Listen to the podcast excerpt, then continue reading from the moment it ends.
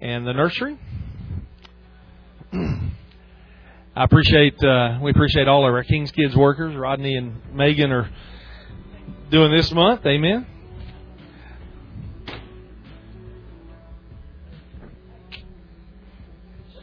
Yeah, that's right. That's right. Amen. Well, we got a treat for you this morning. Uh, Wednesday night, Paul, uh, brother Paul minister did a great job Wednesday night ministering to us, and uh, I like giving giving folks opportunities to minister and and to share the the what the Lord has on their heart. And we are so blessed to have. Uh, uh, brother BJ Walters going to be sharing the word today. And BJ is such a blessing to, to us personally and to this church, to our youth, and uh, and everything that he does, uh, him and Katie. And uh, so I, I like giving him the opportunity. I, I want to give him opportunities to share with the whole church. He gets to minister to the to the young people a lot, but uh, I want you guys to hear him too because he has a lot in him, and uh, and he has he has a lot that he that he needs to share with all of us. Amen. So uh, let's give BJ a welcome as he comes and ministers to us this morning. Amen. Love you, brother. Uh, it's good to see everybody this morning. Let's just let's just go to the Lord real quick. Just everybody, just lift your hands up. Lift your, lift your hands, Father. We just thank you for this time, Father. We just thank you for your presence in this place. Yeah, Father, we just thank you for the hope of heaven right now, even as the word um, is spoken. The reality of heaven, the reality of life would just drop into our hearts and into our minds. That even this morning, as the word is brought, Father, that that that minds would be transformed in your presence, Father. That, that, that the, the, the very atmosphere of heaven would just fall upon our our minds this morning. And as as the veil of the temple was torn in, in two, Father, that any veils that lay over our mindsets would just be torn right now in Jesus' name. That we would see reality for what you say reality is. That we would see truth for what you say truth is. Father, we would begin to experience life on your level. We just thank you for this, Father. Thank you for this word this morning, Father. Lord, even as uh, the psalmist said, my tongue is the is the pen of a ready writer, Father. That it would be your words that touch lives and touch hearts, Father. And if you want to interrupt, you are completely welcome to interrupt this service in this morning. In Jesus' name, Amen. Amen. Uh, it's good to see everybody this morning. Um, uh, I want to talk to you this morning about um, the um, the fast of hope. Now, a lot of times we talk about fasting, you know, and we fast for, for, for reasons. We fast food and or we, whatever you decide to set set aside for a time to, to to so you can your focus, you can really hone in your focus. You know, we talk about fasting is not to move move God and get God to do things. You know, Fasting is, is to move us into a position where we can see what God's always been doing. So that we can hear what God's always been saying. So that we can experience what God's always had for us the whole time. Um, you know, the, the, the, the, the transformed mind um, is, is, a, is a mind that is, is being changed in knowledge and it's being moved into a place to where you're, you're experiencing what you've always had. Because your mind is now being transformed to see what God has always saw. So we don't we don't step into a, a place of transformation so that God will do something for us. Where God's waiting for us to be transformed so that He can do something. God's beckoning and calling and wooing us to transform our minds and the way we see things so that we can experience what He's already accomplished. It's, it's, why, it's why people experience. See, I, I am under the full persuasion that God is good and only good. And if there's anything in my life that is outside of goodness, it comes from two places. It comes either from the enemy or it comes from my part of my mind that has not been transformed to the reality of what he says is truth. Period. And it causes me to to even open up the word and to see the word from that light. I mean, there's so much in the word that's been been translated and taught through through just the experience of man. Um, And the message it says in, in John chapter 8, it says, um, You define what life is based on the narrowness of your experience. While I define it on the largeness of the one that sent me. See, Jesus defined what life was based on the largeness and the goodness of the one who sent him. But there's people in life that define who God is, they define what God does, they, do they define everything that they believe based on the narrowness of their experience in life. And they allow their narrowness and their narrow mindedness to, to tell them who God is. And, and I dare say a lot of us have experienced a lot of stuff that if we allowed that stuff to define God, we wouldn't want to be near Him. But it's not, that's not the case, and that's not the point. You know, I'll give you a, prime example because um, um, in um, John chapter 9, and you can put it up, put it up in the, um, in the King James. Because, see, if I read Scripture and I pull anything out of it outside of the goodness of God, then I actually won't.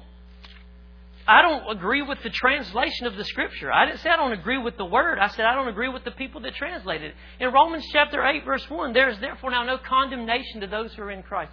There is no condemnation to those who are in Christ. There's no guilt.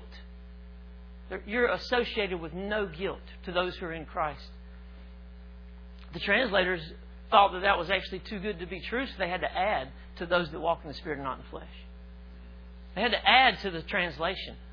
And in, in, in, um, in John chapter um, John chapter nine, word says, uh, you go to John nine verse one in the King James, and Jesus passed by. He saw a man which was blind from his birth.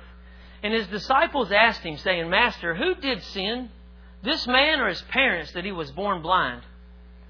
And I have to understand, in the culture where Jesus was, they actually believed that, that you could sin before you were born. So when, when people were born with disfigurements and, and blindness, the, the mindset, the narrowness of the experience was that they must have done something before they were born to be born blind. So this man was looked at as a sinner from, from birth because he was blind. And, and either he did something or his parents did something. It was the mindset. The disciples weren't open for anything outside of who sinned, him or his parents. Period. There is no other option. He's blind for two reasons. Either he sinned or his parents sinned. Jesus, who was it? And Jesus makes this statement. This is how the King James translates it. This is how the writers of the King James, because see, this was their experience and their perception of who God was. Neither has this man sinned nor his parents, but that the works of God should be made manifest in him. So Jesus says, neither, neither one, neither this man nor his parents, but that the works of God should be made manifest. Now, you read other translations too that actually say, well, his parents didn't sin and his, his uh, he, he didn't sin, but he's blind so that God could, could receive glory. And go, oh, you've heard it taught like that before. I have a problem with that because I have a problem with that interpretation because I don't see the goodness of God in the interpretation of that particular translation. Because what I read is He's blind so that God could be glorified. Are you with me? Because, see, everything I read now in Scripture is going to go back to the goodness of God. And if my interpretation of that moment in Scripture is anything outside of goodness, then I'm not interpreting it right.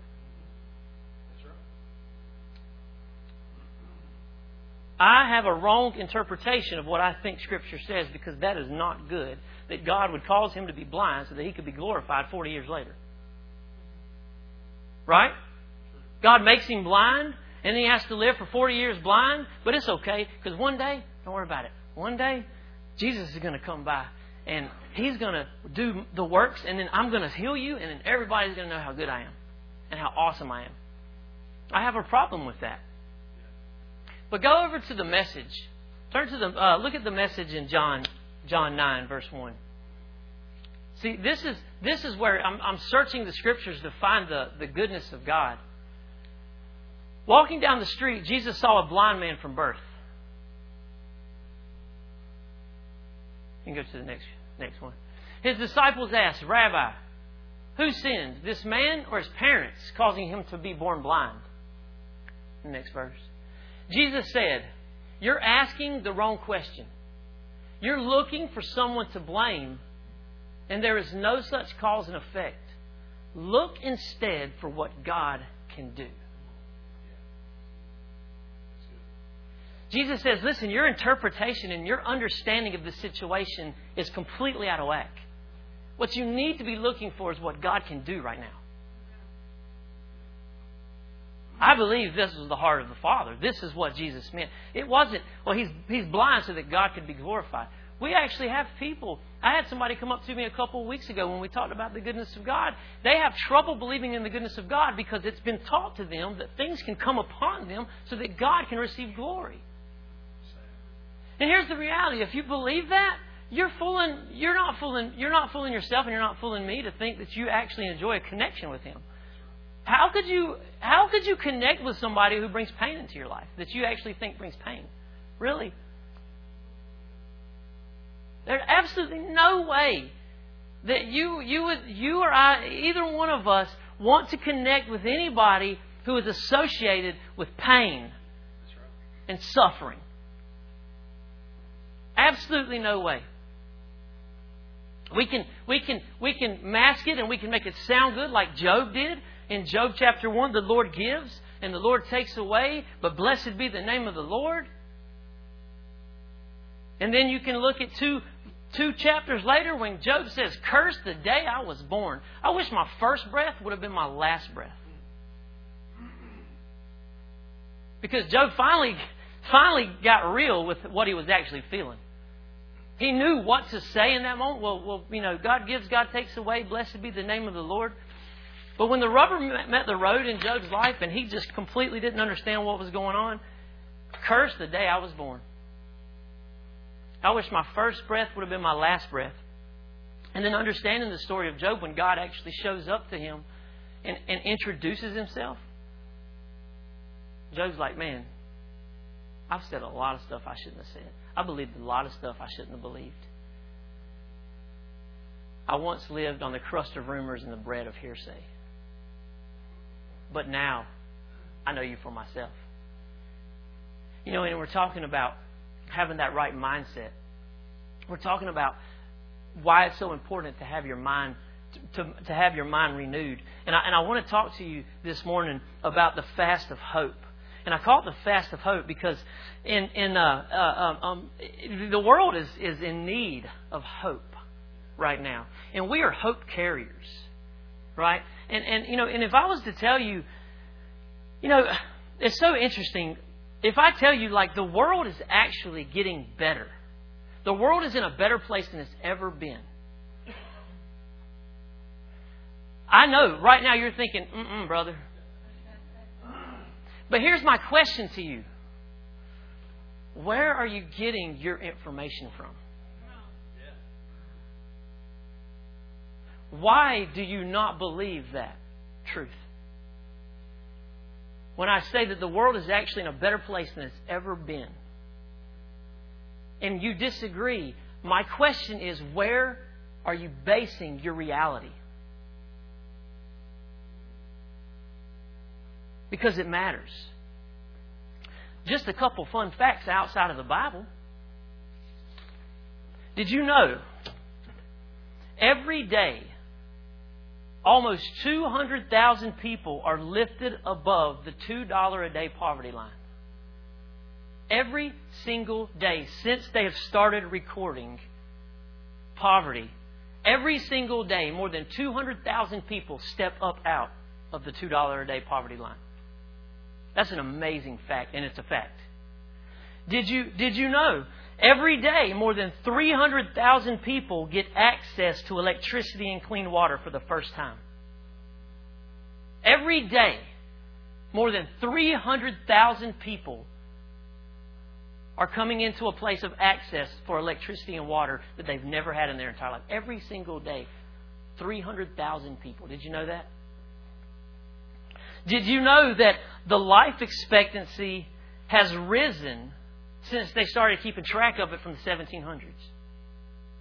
Did you know the average life expectancy in America was like 35 to 40?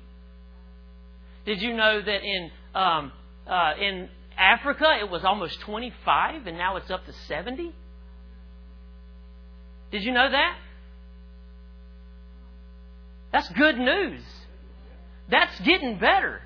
Did you know people are taller now than they were back in the day?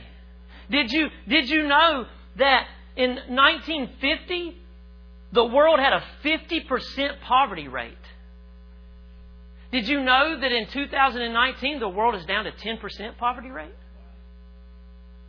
Did you know that? And I see it's true. Like, I was, for instance, it's funny, like, how people are getting taller. I was in uh, downtown Charlotte this week and build. It's the Johnston building. It's, it's the one of two of the oldest buildings in Charlotte that are still functional. And you go up into the, the, the penthouse stairs, and the, the stair rail, when you get up to the top, the stair rail, so that you don't fall over, literally comes to right here. I'm not exaggerating. Like, you can't lean or you will fall off the stairs. Do you know why it comes to right there? Because in 1923, that was as high as it needed to be to keep people safe.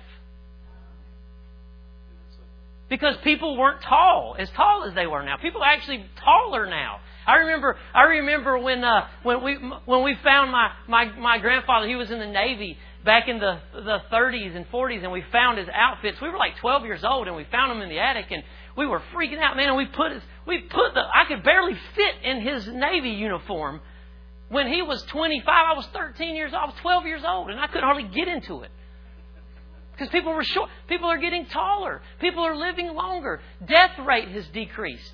The, their infant mortality has decreased. Diseases have decreased. So when I say that the world is getting better and your first thought is, I don't agree with that, my question would be, where are you receiving your information?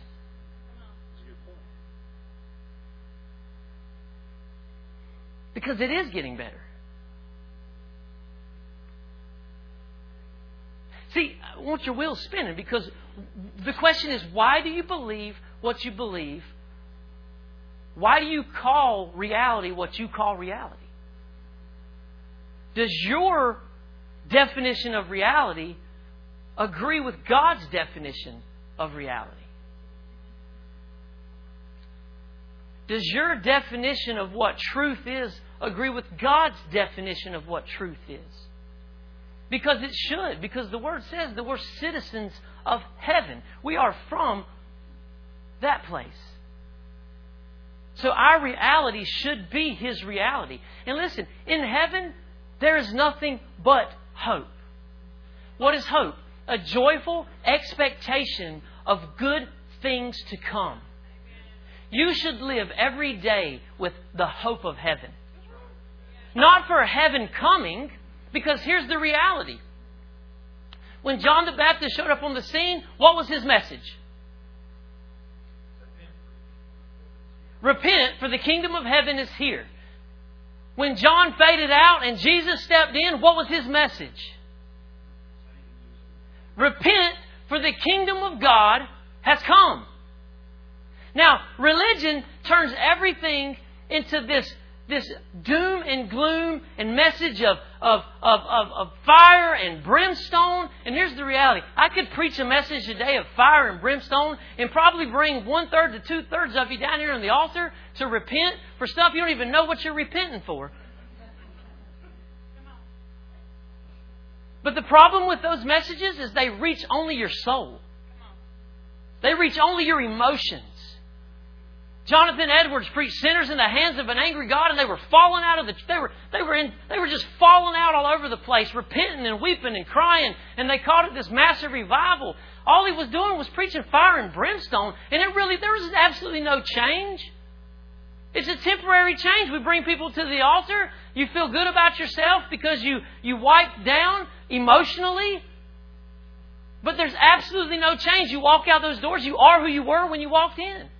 You're doing what you did before you got here. That's not the kingdom of God. That's not the message Jesus preached. That's not the gospel of Jesus Christ. It's a good gospel. It's a gospel that's too good to be true. It's a gospel of hope. It's a gospel of life. It's a gospel that reaches to the innermost part of you and it energizes you and it causes you to think that nothing is impossible for you and it causes you to think that you're invincible and you begin to understand what more than a conqueror actually is. And you realize that there is no fear and there is no death.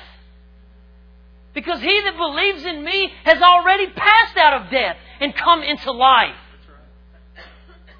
You begin to walk like Paul did. Man, I'm, I'm torn between the two. I want to leave. I want to go be with you. But to be here is so much more beneficial for, for them. I'm going to stay. I'm going to stay. And then he gets to the end of his life and he's like, I've run the race. I've finished my course. I'm ready to go.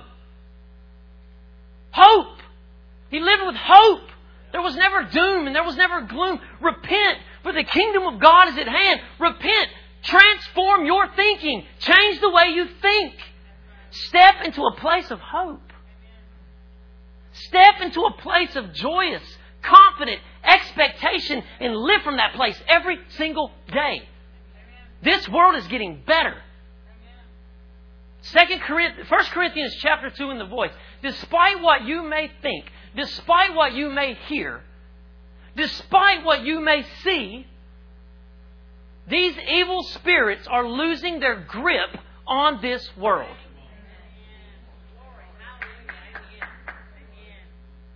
Despite what you're watching, despite what you're listening to, despite what you think because of a, the narrowness of an experience, these evil spirits are losing their grip on this world.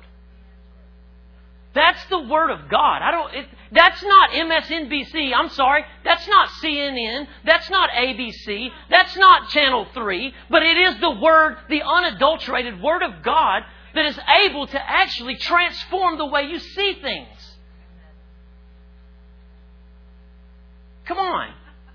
It's the fast. See, I'm, I'm encouraging you to the fast of joy. Where are you getting your truth and where are you getting your reality from?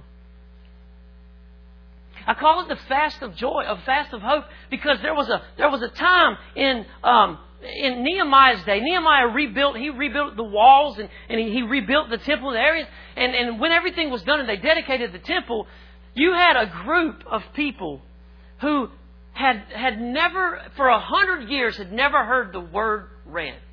For a hundred years, which means they, the generation, the last generation that had heard the word of God was dead.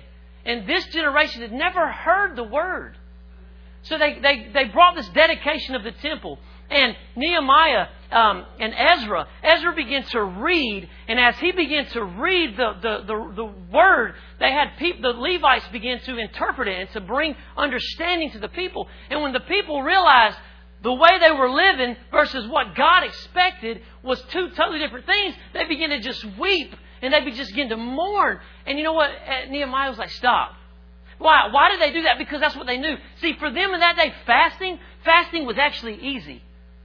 You put on your sackcloth, you put dust in your hair, you walked around, you, you, you, you, you made yourself feel horrible, and you just walked around going, Oh, what was me? What was me? You know, I'm just, you know, you humbled, you humbled yourself through fasting. And it was easy.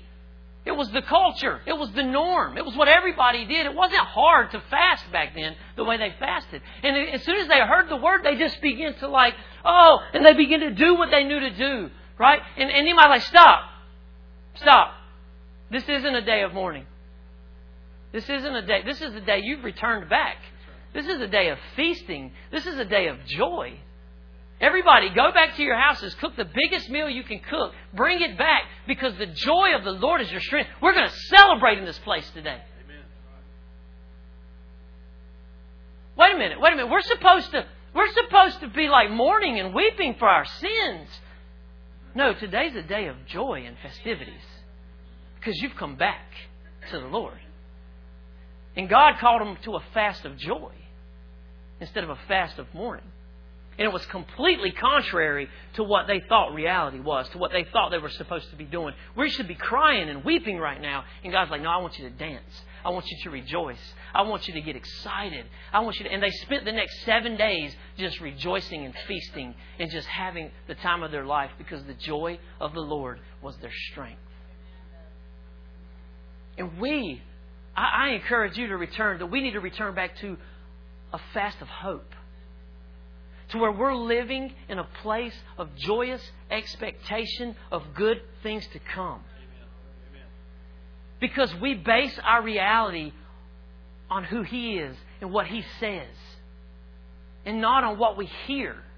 I've already given you. I've already given you you uh, worldly facts that prove that the world's getting better. I mean, that's that's awesome and amazing. But that's that's there's so much more to it than that. And uh, I want to, you know, Romans fifteen three. Um, I love. There's a couple translations I want to read because the word says. Um, I'll let you put it up there.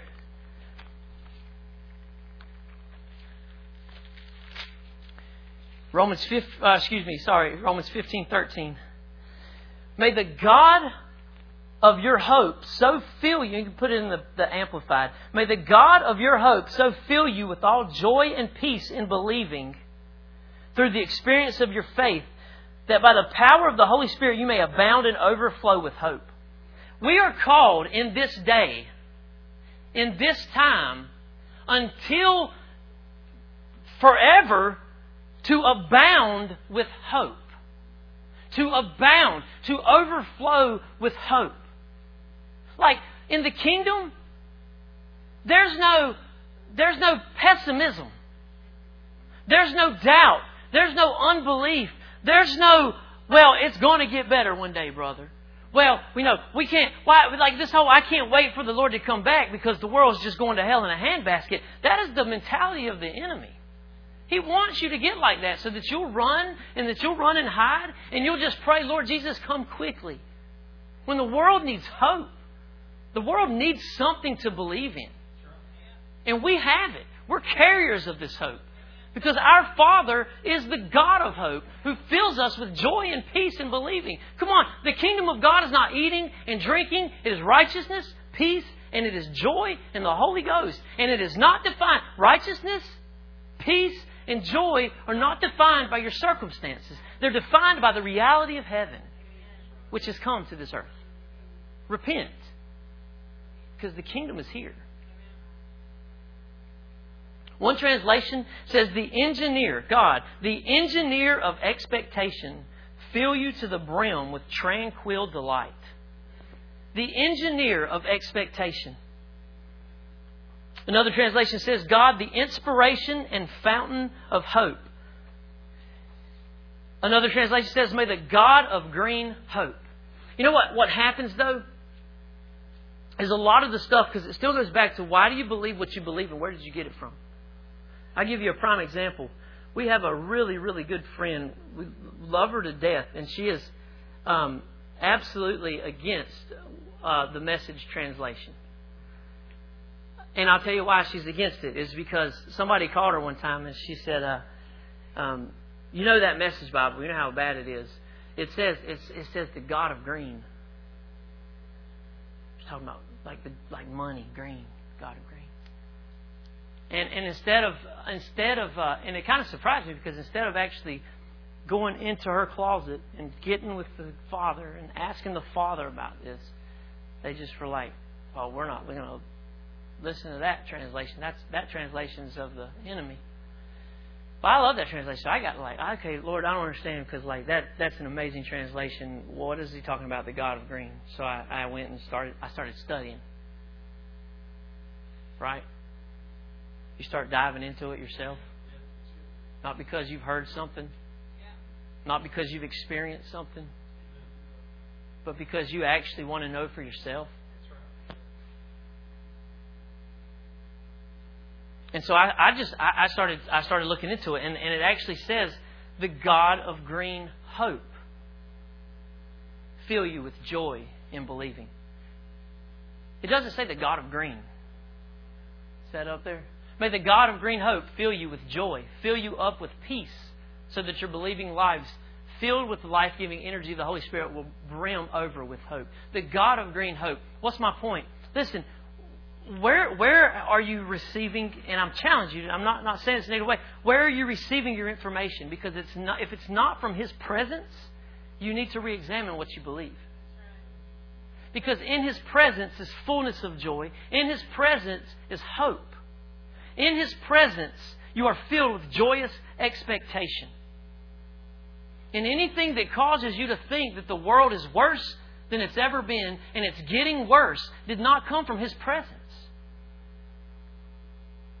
It's not truth.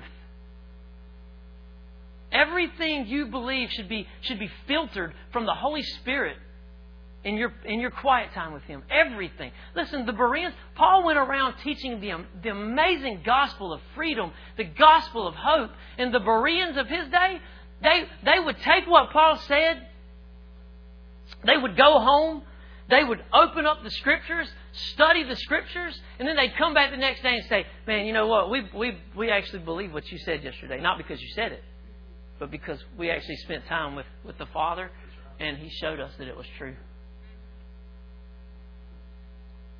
This is where hope comes from. Being a Berean, studying it, going after it yourself. Not because you think, you know, remember, don't define life based on the narrowness of your experiences. The God of green. Um, turn over to John chapter 7. I, I, I love this.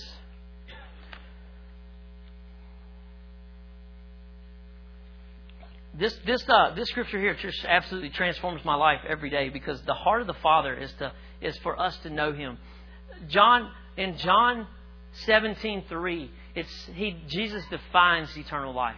See, eternal life for so long to so many people is when we die and we get to go to heaven and live forever.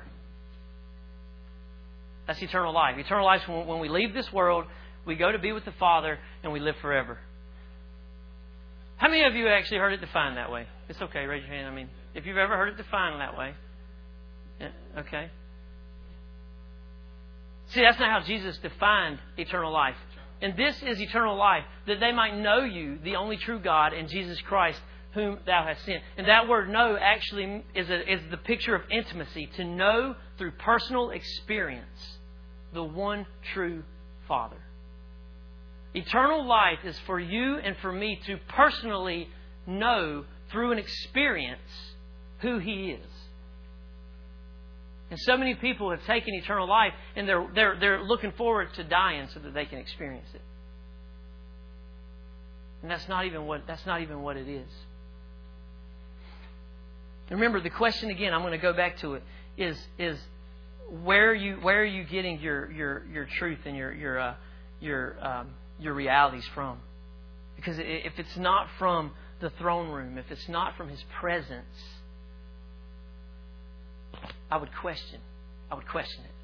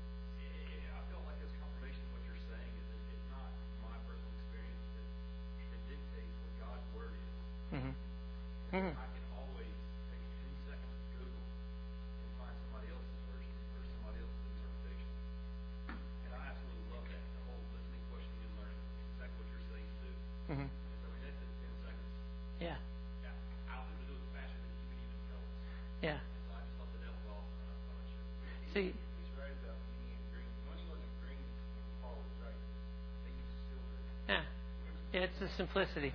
Listen. Listen, it took 10 seconds and he just received revelation because he searched it for himself and didn't just believe what I'm saying up here. His life, Joel's life, has now taken a whole other place of meaning, if you will. Another, he stepped into another realm of reality because he searched it out for himself, and the presence of God and the Holy Spirit confirmed something to him. Listen, it's no different than David going to fight Goliath, and what does Saul do here? Put my armor on. Put my armor on. And David puts the armor on, and he, he just takes it off and he says, I can't fight my battle with your armor because I have not proved it. You can't run into battle. You can't live in hope on my revelations. You can't live in righteousness, peace, and joy based on what I believe.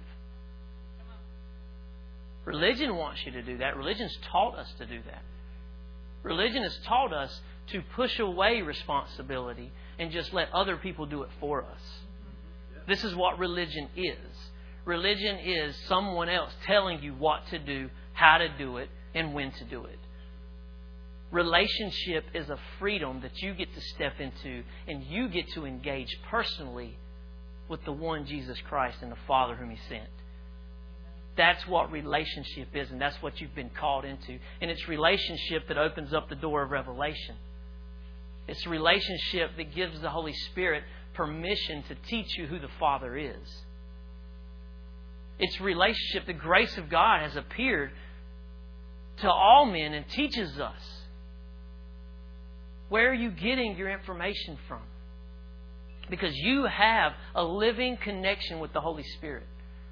And so many people live, live below that, that place of hope and that place of victory because they're defining what truth is by the narrowness of their experience. They're defining what truth is by what somebody else has said. They're defining truth by what other people are telling them, and they're not taking advantage of the reality that they themselves are sons and daughters of God and have access to the throne room.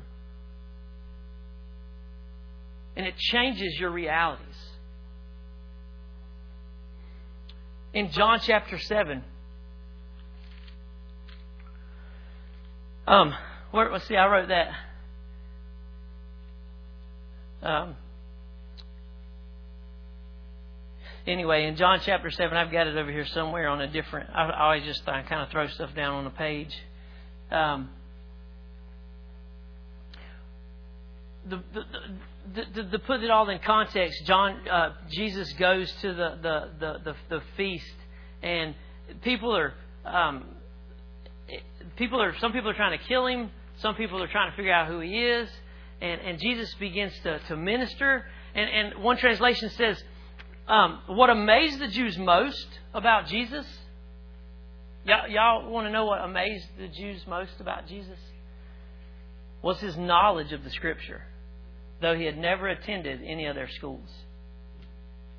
Now, a lot of times, here's the other problem with religion: is the first thought is, yeah, that was Jesus, of course,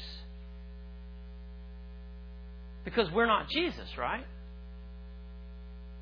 No, you're right. You're not Jesus, but you're his brother. He's the firstborn of many.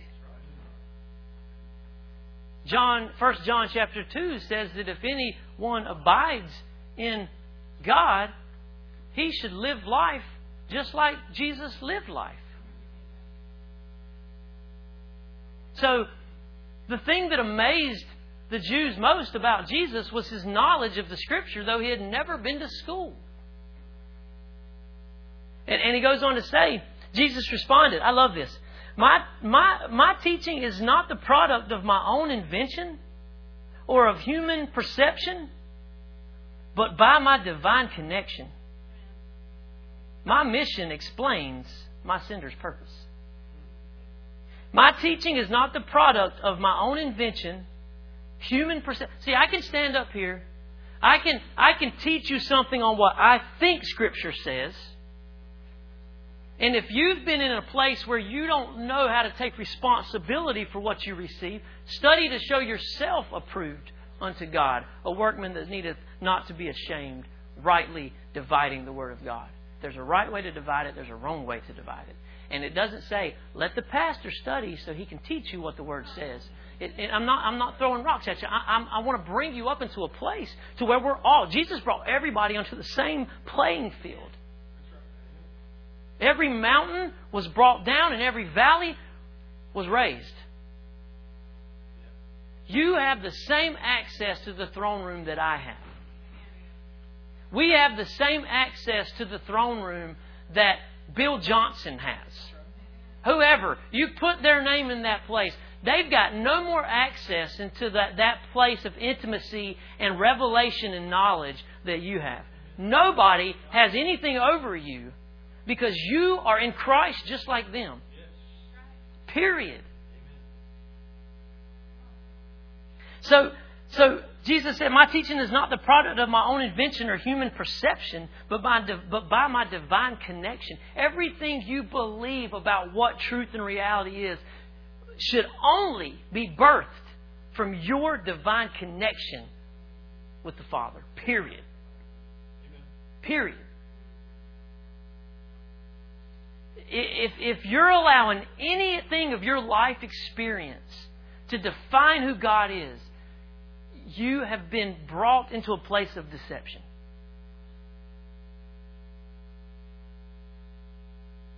And it's revelation that pulls you out of that. In John chapter seven, in the in the uh, in the the, um, amplified, um, my teaching is not my own, but His who sent me. Now listen to what He says in verse seventeen. If any man desires to do His will, he will know. She will know. And have the needed illumination to recognize and tell for themselves whether this teaching is from God or if I'm just speaking on my own accord or my own authority. If, if, if a person has the desire and the hunger to know what the will of God is, then you'll know if what I'm saying is something I'm just making up to look good or if I actually got it from my divine connection. I'm, I'm not here to, to, to convince you that what I'm speaking of came from the throne room. I'm just speaking to you what came from the throne room. Your job is to go home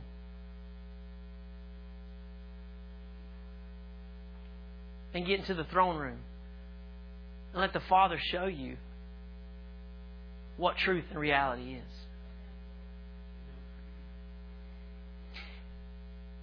He who speaks on his own authority seeks to win honor for himself. He whose teaching originates with himself seeks his own glory. But he who seeks the glory and is eager for the honor of him who sent him, he's true. And there's no unrighteousness or falsehood or deception in him if anybody really wants to do the will of the Father, so so what does that mean? A person, what does it mean? Like I'm up here, I'm I'm I'm I'm sharing with you revelation, and and it says Jesus says if you really want to do the will of the Father, you're going to know. If your heart is to know truth, you're going to know. Why? Because you're taking everything you hear. You're taking everything that you know and you're taking it back to the throne room, to the place of intimacy. You're taking everything back to your divine connection, and you're letting the Spirit of God filter for you what is truth and what is not. Because the grace of God teaches you.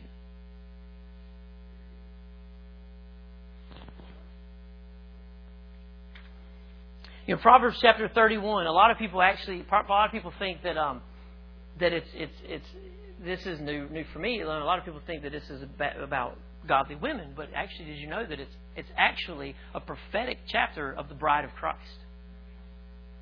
It's used a lot at Mother's Day, and it's a great chapter for mothers. But the ultimate root of the, the, the writing is actually a prophetic verse, just like Song of Solomon's, to, to, to show you what the bride of Christ lives like. And, and it says in, in Proverbs 31 25, Clothed in strength and dignity, with nothing to fear, she smiles when she thinks about the future. She conducts her conversation with wisdom, and the teaching of kindness is ever her concern. One translation says, bold power, bold power and glorious majesty are wrapped around her as she laughs with joy over the latter days. Because, see, as you begin to, to dive into your divine connection with, with the Father because of what Jesus has done, he, he will begin to filter for you what is truth and what is not truth. And you'll begin to have hope rise up on the inside of you so that you can what? So that you can laugh with joy over the latter days. Listen, this is a time, we're, we're, in a, we're in a place that the world has never yet been. We're like Star Trek. We're going where no man's gone before. And it's going to be good. And we've got to walk in this place with hope. We've got to walk in this place with love and joy and righteousness because it's who we are. It is the kingdom. We are called to live in hope. We are called to rejoice in the latter days. But that hope and that joy and that rejoicing only comes from the mindset of heaven. So repent because the kingdom of God is at hand. Repent. Change the way you think. Change what you think reality is. Examine your beliefs. Examine what you think.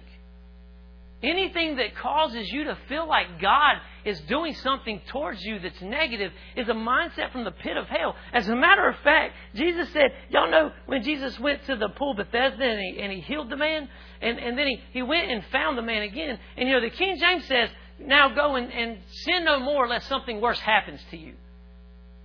You know, I just like, come on, translate it better. You know what I'm saying?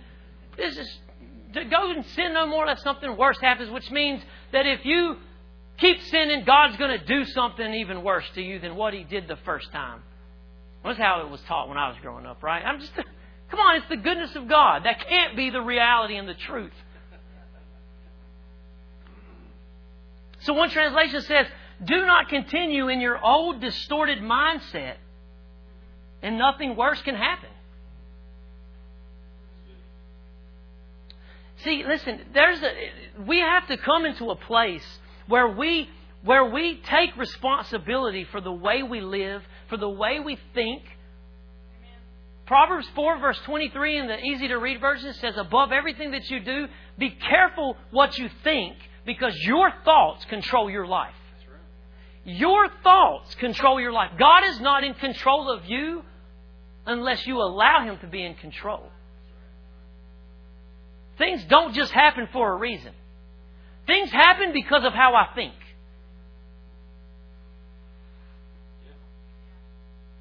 Above all that you do, be careful what you think because your thoughts control your life. Ted Dekker says it best like this What you believe about yourself does not define you. What God believes about you is who you are. What God believes about you is who you are. Your thoughts do not define you. However, however, the great beauty of relationship, the beauty of freedom, however, what you believe about yourself and about Him is your experience. See, if your thoughts don't line up with the kingdom, because you have been given freedom and choice, your experience is based on your beliefs. Even if your beliefs are beliefs of deception.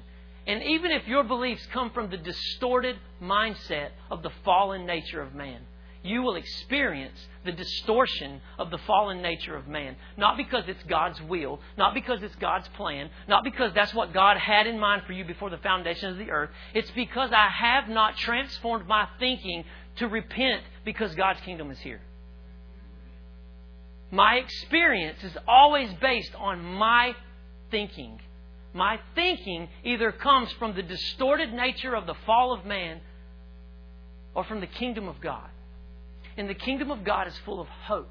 The kingdom of God is full of joy. The kingdom of God looks with joy to the latter days. Man,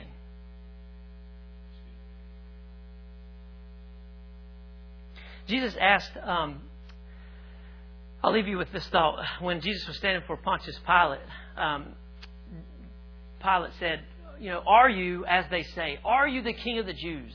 And Jesus' response to him was, Are these your own thoughts, or did others suggest this about me? And my question for you today is the thoughts that you have about what life is and what reality is and who God is are they from God? Or are they what other people have suggested to you that God is like?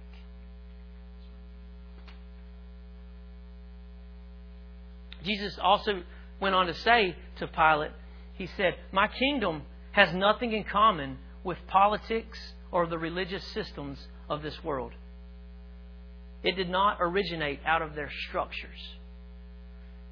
See, you can't look to the politics of America and understand what the reality of the kingdom is. Because there's no hope in any other place outside of the finished work of Jesus Christ. And Jesus clearly said, My kingdom has nothing in common with politics, and my kingdom has nothing in common with the religious systems of this world. See, so we can so often get so absorbed in the pot. We know why? Because human nature is attracted to the negative. Human nature, I mean, there's bickering and fight. There's all kinds of stuff going on, which is exactly why when I guarantee you, I can guarantee you that when I said the world is getting better, a lot of people's minds immediately went to the, the, the political storm that's going on in America.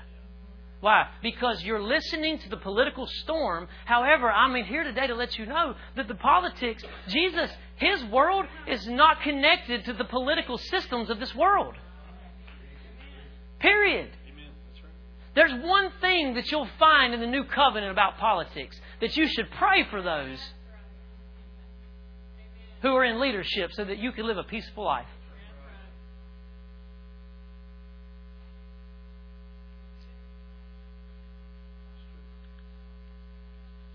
It's, it's, it's, it's, it's coming into this place where we're seeing things from God's perspective. I can tell you right now, if, if you're listening to too much news, you're not going to live in hope.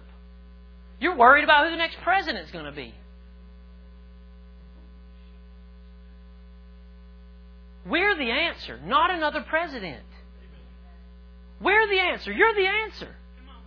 You're a son and you're a daughter of God. You've been called to manifest heaven in this world. The president's not going to do that unless he has the divine connection. But you can because you have the divine connection. It doesn't matter who the next president's going to be. It doesn't matter what Democrats and Republicans are doing. You're a citizen of heaven. And we've been called to bring that reality to this world. And you have everything you need. Second Peter chapter 1, all things have been given to you that pertain to life and godliness. Pastor talked about it last week. You have an unction from the Holy One and you know all things. Holy Spirit will tell you of things to come. He'll take what belongs to Jesus and He'll give it to you. You've got everything that you need to bring hope and joy to this world. So I challenge you and I call you today to a fast of hope. And, and, and, and unplug from the frequencies of this world and tune in to the frequency of heaven. Because heaven's here. Amen? Everybody just stand up to your feet. Let's just go out. Let's just go out worshiping. We just thank you. Thank you that the weapons, Father, of our warfare are not carnal, but mighty through God to the pulling down of strongholds. Thank you, Father, this morning that just the strongholds of our minds have been torn down. Father, that we would just we would just see things from your perspective. Father, we thank you for that hunger to go after what is reality. Lord, even as Jesus told the lady at the well, that your worship must engage your spirit into the pursuit of reality. Father, that our lives are causing us to pursue what is truth and what is reality based on the, the kingdom of heaven and not on this world, Father. I thank you, Father, for this truth. I thank you, Father, casting down, casting down every thought and imagination that, that, that brings itself against the knowledge of God. Lord, even as the one translation says, arresting every thought that does not line up with the finished work of Christ.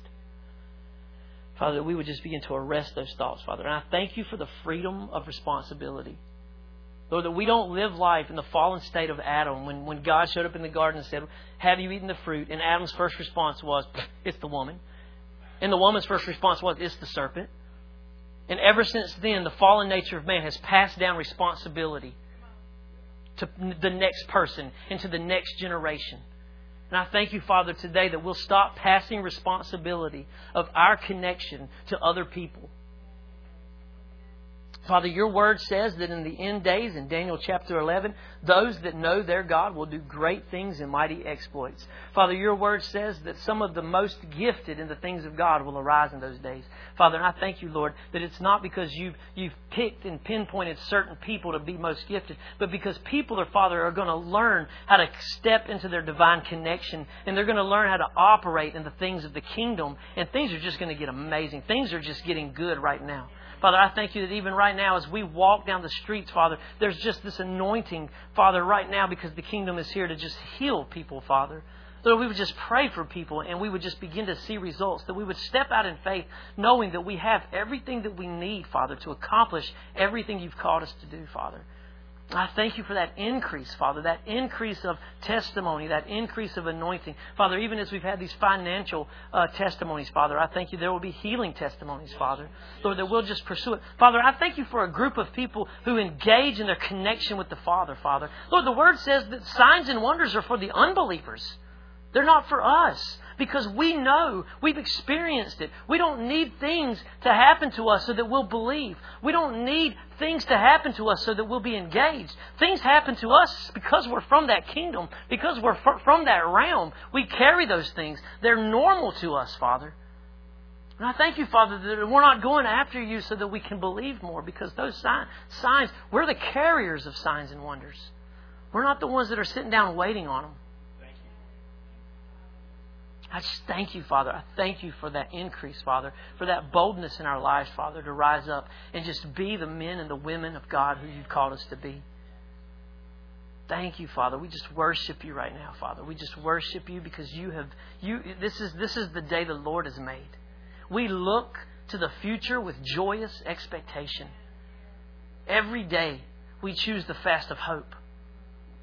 We choose to be hopeful. Just thank you, Father. Thank you, Father, that this world is getting better. And Lord, even as your word says, despite what they may think, these evil spirits are truly and indeed losing their grip on this world. Thank you, Father. In Jesus' name, amen. Amen. Yeah. Dismissed. Thank you.